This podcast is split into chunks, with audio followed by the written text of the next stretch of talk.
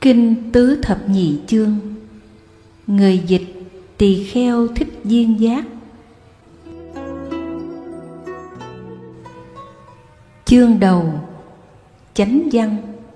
Sau khi Đức Thế Tôn thành đạo, Ngài suy nghĩ rằng Ly dục và thanh tịnh là tối thắng, An trú trong đại thiền định mới hàng phục được chúng ma. Ở tại vườn Lộc Uyển Ngài chuyển bánh xe Pháp về bốn chân lý, Độ cho năm anh em Kiều Trần Như Đều chứng được đạo quả Mỗi khi có thầy tỳ kheo nào Nêu lên những điều chưa rõ, Cầu Phật chỉ giáo, Đức Thế Tôn giảng giải, Làm cho tất cả đều được khai ngộ chấp tay cung kính theo lời Phật dạy. Chương 1 Chánh văn từ giả cha mẹ đi xuất gia học đạo Thấu rõ nguồn tâm Hiểu vô vi pháp Được gọi là bậc sa môn. Thường giữ gìn 250 giới Sống đời thanh tịnh Thực hành bốn chân đạo Thành tựu quả vị A-la-hán. Vị chứng quả A-la-hán Có thể phi hành, biến hóa, kéo dài mạng sống. Ở đời động cả đất trời, Thứ đến là quả A-na-hàm.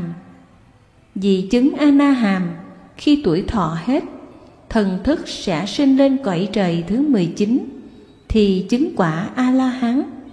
Thứ đến là quả tư đà hàm Người chứng quả tư đà hàm một lần sinh lên cõi trời, một lần sinh xuống cõi người, thì chứng quả a la hán kế đến là quả tu đà hoàng. Người chứng quả tu đà hoàng phải bảy lần sinh, bảy lần tử mới chứng quả a la hán người chứng quả a la hán là người đã đoạn tận ái dục, như chân tay bị chặt không thể sử dụng trở lại được. Chương 2 Chánh văn. Đức Phật dạy, Người xuất gia làm sa môn thì phải từ bỏ ái dục.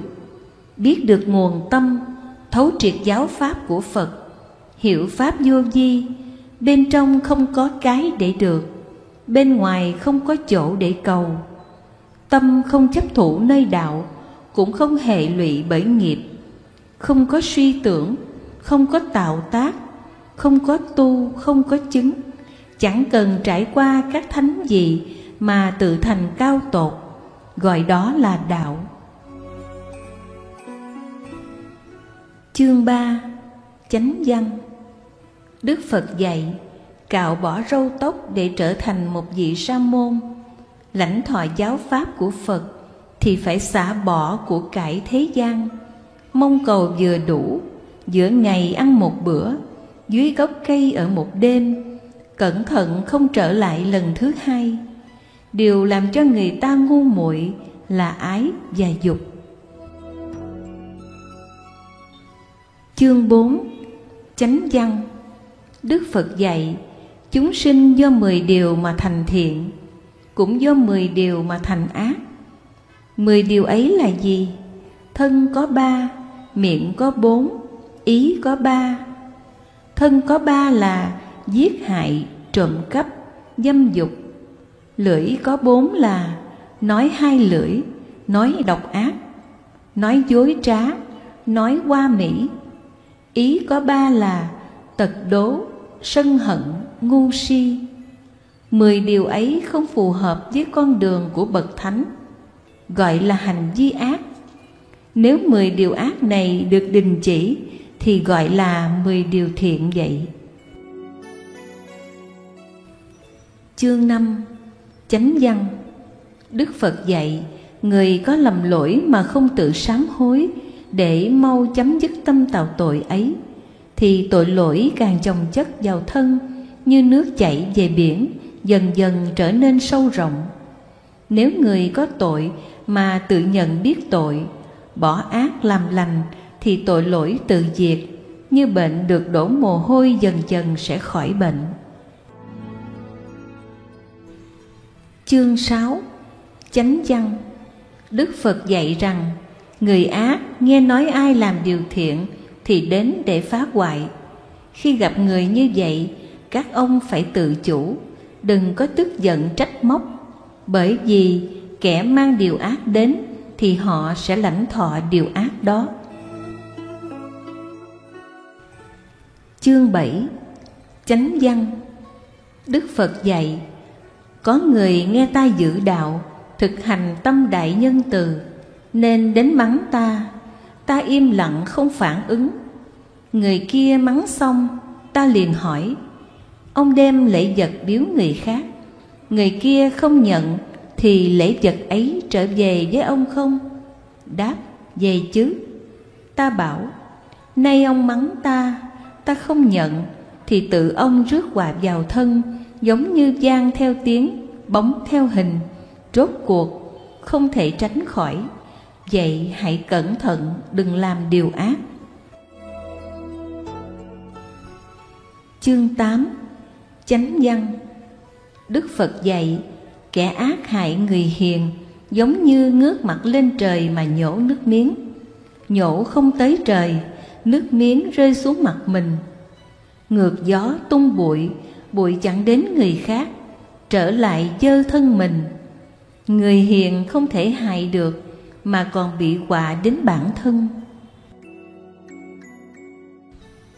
Chương 9 Chánh văn.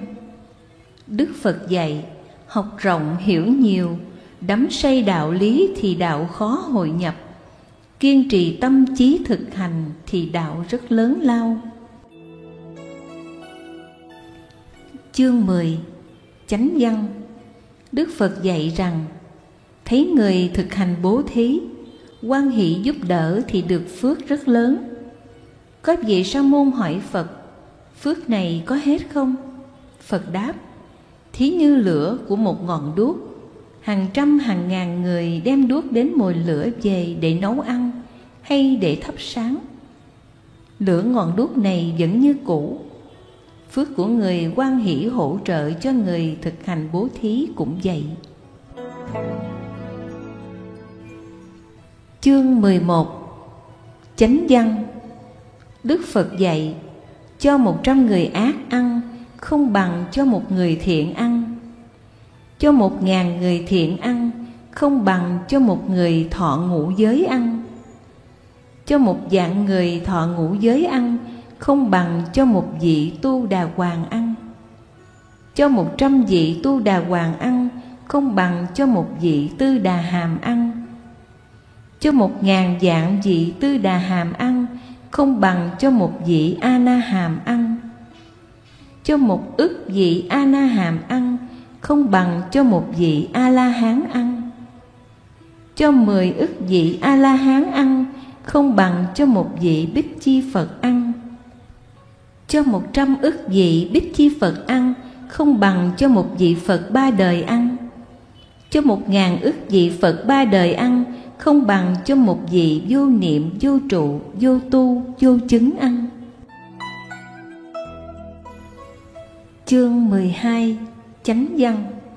Đức phật dạy, làm người có hai mươi điều khó, nghèo nàn bố thí là khó, giàu sang học đạo là khó bỏ thân mạng quyết chết là khó thấy được kinh phật là khó sinh vào thời có phật là khó nhẫn sắc nhẫn dục là khó thấy tốt không cầu là khó bị nhục không tức là khó có thế lực không dựa là khó gặp việc vô tâm là khó học rộng nghiên cứu sâu là khó diệt trừ ngã mạng là khó không khinh người chưa học là khó. Thực hành tâm bình đẳng là khó. Không nói chuyện phải trái là khó. Gặp được thiện tri thức là khó. Thấy tánh học đạo là khó. Tùy duyên quá độ người là khó. Thấy cảnh tâm bất động là khó. Khéo biết phương tiện là khó.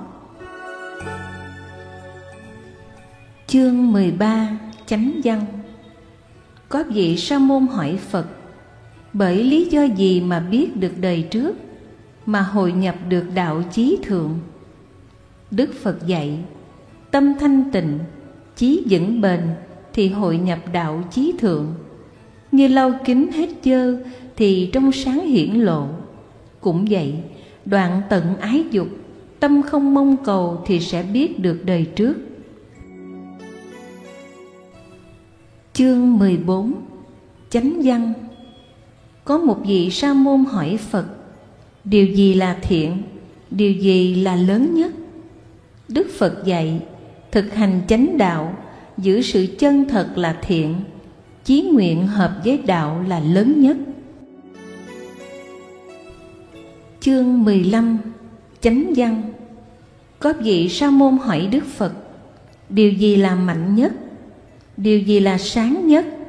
Đức phật dạy, nhẫn nhục là mạnh nhất. Vì không chứa ác tâm nên tăng sự an ổn. Nhẫn nhục là không ác, tất được mọi người tôn kính.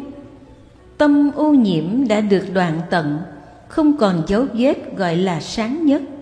Nghĩa là tất cả sự vật trong mười phương từ vô thủy thuở chưa có trời đất cho đến ngày nay không vật gì là không thấy, không vật gì là không biết, không vật gì là không nghe, đạt được nhất thiết trí, như vậy được gọi là sáng nhất. Chương 16 chánh văn. Đức phật dạy, người giữ ái dục ở trong lòng thì không thấy được đạo. Thí như nước trong mà lấy tay khuấy động, người ta đến soi không thấy bóng của mình người do vì ái dục khuấy động mà trong tâm ô nhiễm nổi lên nên không thấy đạo được. Sa môn, các ông cần phải xả ly ái dục. Ái dục hết rồi, có thể thấy đạo được. Chương 17 chánh văn. Đức phật dạy, người thấy được đạo cũng như cầm đuốc vào trong nhà tối, bóng tối liền mất còn lại ánh sáng. Người học đạo mà thấy được chân lý thì vô minh liền diệt, chỉ còn trí tuệ. Chương 18 chánh văn. Đức phật dạy, pháp của ta là niệm mà không còn chủ thể niệm và đối tượng niệm. Làm mà không còn chủ thể làm và đối tượng làm. Nói mà không có chủ thể nói và đối tượng nói, tu mà không còn chủ thể tu và đối tượng tu, người ngộ thì rất gần, kẻ mê thì rất xa, dứt giường ngôn ngữ, không bị ràng buộc bất cứ cái gì say chỉ một hào ly thì mất tức khắc. Chương 19 chánh văn. Đức phật dạy, quán trời đất nghĩ là vô thường quán thế giới nghĩ là vô thường. Quán linh giác tức là bồ đề. Hiểu biết như vậy thì chống đắc đạo. Chương 20 chánh văn.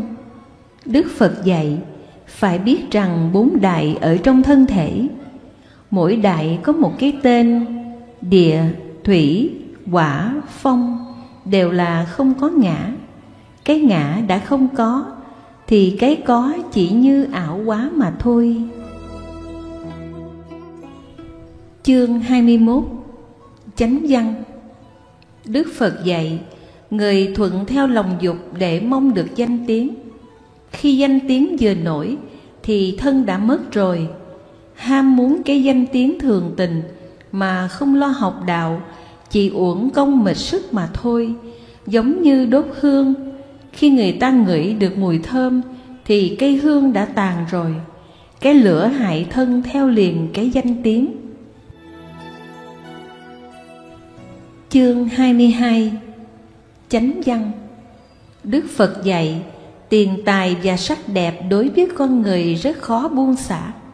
Tiền tài và sắc đẹp ấy giống như chút mật trên lưỡi dao, không đủ cho bữa ăn ngon thế mà đứa trẻ liếm vào thì bị nạn đứt lưỡi.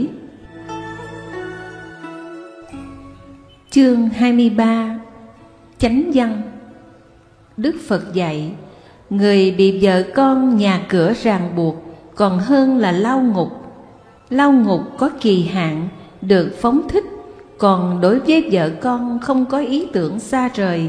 Khi đã đam mê sắc đẹp, đâu có ngại gì đến gian nguy dù tai họa nơi miệng cọp vẫn cam tâm, tự đắm mình vào chốn bùn lầy, nên gọi là phàm phu, vượt thoát cảnh ấy sẽ là bậc a la hán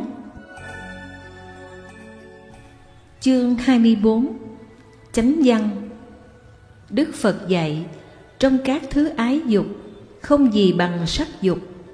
Sự ham muốn sắc dục mạnh hơn mọi thứ khác. Chỉ có một sắc dục như vậy nếu có cái thứ hai giống như sắc dục, thì người trong thiên hạ không có ai có thể tu tập theo đạo. Chương 25 chánh văn. Đức phật dạy, người đam mê ái dục giống như người cầm đuốc đi ngược gió, chắc chắn sẽ bị tai họa cháy tay.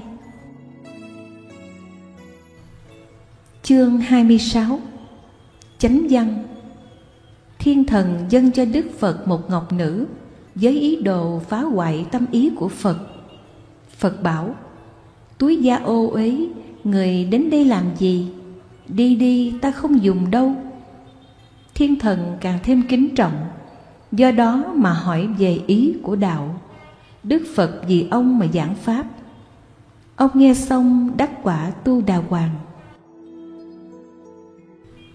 Chương 27 Chánh văn.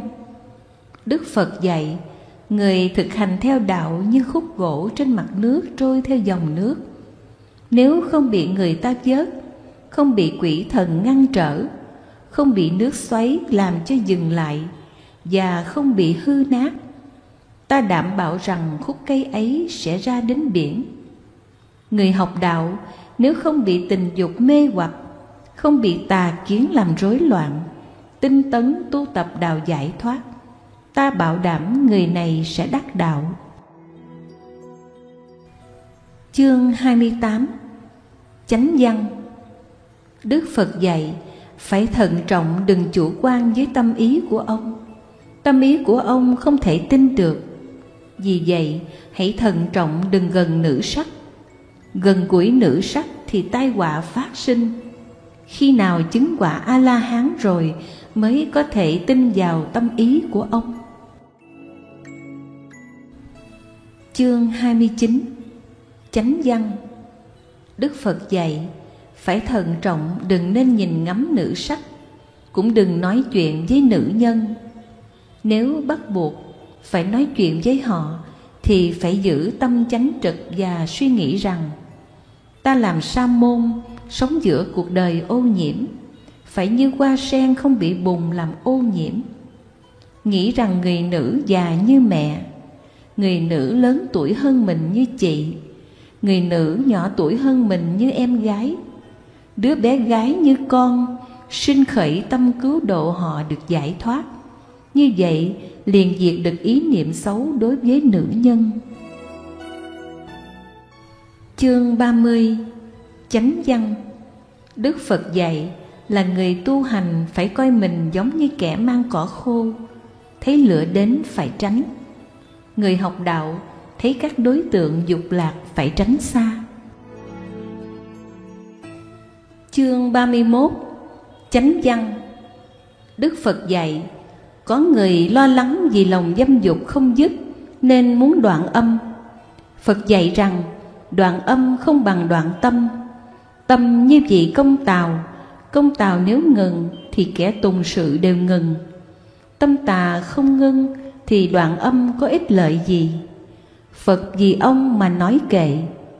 Dục sinh từ nơi ý Ý do tư tưởng sinh, Hai tâm đều tịch lặng. Không mê sắc cũng không hành dâm. Phật dạy, Bài kệ này do Đức Phật Ca Diếp nói. Chương 32 Chánh văn. Con người do ái dục mà sinh sầu ưu Do sầu ưu mà sinh sợ hãi. Nếu thoát ly ái dục Thì có gì mà sầu ưu Có gì mà sợ hãi? Chương 33 Chánh văn. Đức Phật dạy người tu hành theo đạo như một người chiến đấu với dạng người, mặc áo giáp ra cửa, tâm ý hoặc khiếp nhược, hoặc đi nửa đường thối lui, hoặc chiến đấu đến chết, hoặc đắc thắng mà về. Người sa môn học đạo cũng vậy, phải có ý chí kiên cường, dũng mãnh tiến lên, không sợ cảnh tượng trước mắt làm chướng ngại, phá tan các loài ma để đắc đạo thành đạo quả. Chương 34 Chánh văn Có một vị sa môn ban đêm tụng kinh di giáo của Đức Phật Ca Diếp. Tiếng ông ấy buồn bã, như tiếc núi muốn thoái lui. Đức Phật mới hỏi, Xưa kia khi ở nhà ông làm nghề gì? Đáp rằng, thích chơi đàn cầm. Đức Phật hỏi, Khi dây đàn trùng thì sao? Đáp rằng, không kêu được. Dây đàn căng quá thì sao? Đáp rằng, tiếng bị mất. Không căng không trùng thì sao? Đáp các âm thanh đầy đủ. Đức Phật dạy, người sa môn học đạo cũng vậy. Tâm lý được quân bình thì mới đắc đạo. Đối với sự tu đạo mà căng thẳng quá, làm cho thân mệt mỏi. Khi thân mệt mỏi thì tâm ý sẽ sinh phiền não. Tâm ý đã sinh phiền não thì công hạnh sẽ thoái lui. Khi công hạnh đã thoái lui thì tội lỗi tăng trưởng. Chỉ có sự thanh tịnh và an lạc, đạo mới không mất được. Chương 35 Chánh văn Đức Phật dạy Như người luyện sắt gạn lọc phần cặn bã Còn lại sắt tinh luyện Chế tạo đồ dùng một cách tinh xảo Người học đạo phải loại bỏ tâm lý ô nhiễm đi thì công hạnh trở nên thanh tịnh. Chương 36 Chánh văn. Đức Phật dạy, Kẻ thoát được ác đạo Được sinh làm người là khó. Được làm người mà thoát được thân nữ làm thân nam là khó. Làm được thân nam mà sáu giác quan đầy đủ là khó. Sáu giác quan đầy đủ mà sinh vào xứ trung tâm là khó. Sinh vào xứ trung tâm mà được gặp thời Phật là khó. Đã gặp thời Phật mà gặp được đạo là khó. Khởi được niềm tin mà phát tâm Bồ Đề là khó. Phát tâm Bồ Đề mà đạt đến chỗ vô tu, vô chứng là khó. Chương 37 Chánh văn. Đức Phật dạy, Đệ tử của ta tuy ở xa ta vài nghìn dặm Luôn nghĩ đến giới pháp của ta, Thì chắc chắn sẽ chứng được đạo quả. Ở gần bên ta, Tuy thường gặp ta Mà không thực hành theo giới pháp của ta, Cuối cùng vẫn không chứng được đạo. Chương 38 Chánh văn. Đức Phật hỏi một vị sa môn, Sinh mạng của con người tồn tại bao lâu? đáp rằng, trong vài ngày. Phật nói ông chưa hiểu đạo. Đức phật lại hỏi một vị sa môn khác, sinh mạng con người tồn tại bao lâu? Đáp, khoảng một bữa ăn. Phật nói, ông chưa hiểu đạo. Đức phật lại hỏi một vị sa môn khác nữa, sinh mạng con người tồn tại bao lâu? Đáp, khoảng một hơi thở. Phật khen, hay lắm, ông là người hiểu đạo. Chương 39 Chánh văn Đức Phật dạy, người tu học theo con đường của Phật thì phải tin tưởng và thực hành những lời Phật dạy. Thí dụ ăn mật, ở giữa hay chung quanh bát đều ngọt. Giáo pháp của ta cũng vậy, đều có vị ngọt giải thoát. Chương 40 chánh văn đức phật dạy sa môn hành đạo đừng như con trâu kéo chất giả. Thân tuy có tu tập mà tâm không tu tập. Nếu tâm có tu tập thì không cần thân tu tập hình thức bên ngoài. Chương 41 Chánh văn. Đức Phật dạy, Người hành đạo giống như con trâu chở nặng đi trong bùn sâu. Mệt lắm mà không dám nhìn hai bên ra khỏi bùn lầy rồi mới có thể nghỉ ngơi. Người sa môn phải luôn quán chiếu tình dục, còn hơn bùng lầy, một lòng nhớ đạo mới có thể khỏi bị khổ vậy. Chương 42 chánh văn. Đức phật dạy, ta xem địa vị dương hầu như bụi qua kẻ hở. Xem vàng ngọc quý giá như ngói gạch. Xem y phục tơ lụa như dẻ trách xem đại thiên thế giới như một hạt cải. Xem cửa phương tiện như các vật quý giá quá hiện. Xem pháp vô thượng thừa như mộng thấy vàng bạc lụa là. Xem phật đạo như qua đốm trước mắt. Xem thiền định như núi tu di. Xem niết bàn như ngày đêm đều thức. Xem phải trái như sáu con rồng múa. Xem pháp bình đẳng như nhất chân địa. Xem sự thịnh suy như cây cỏ bốn mùa.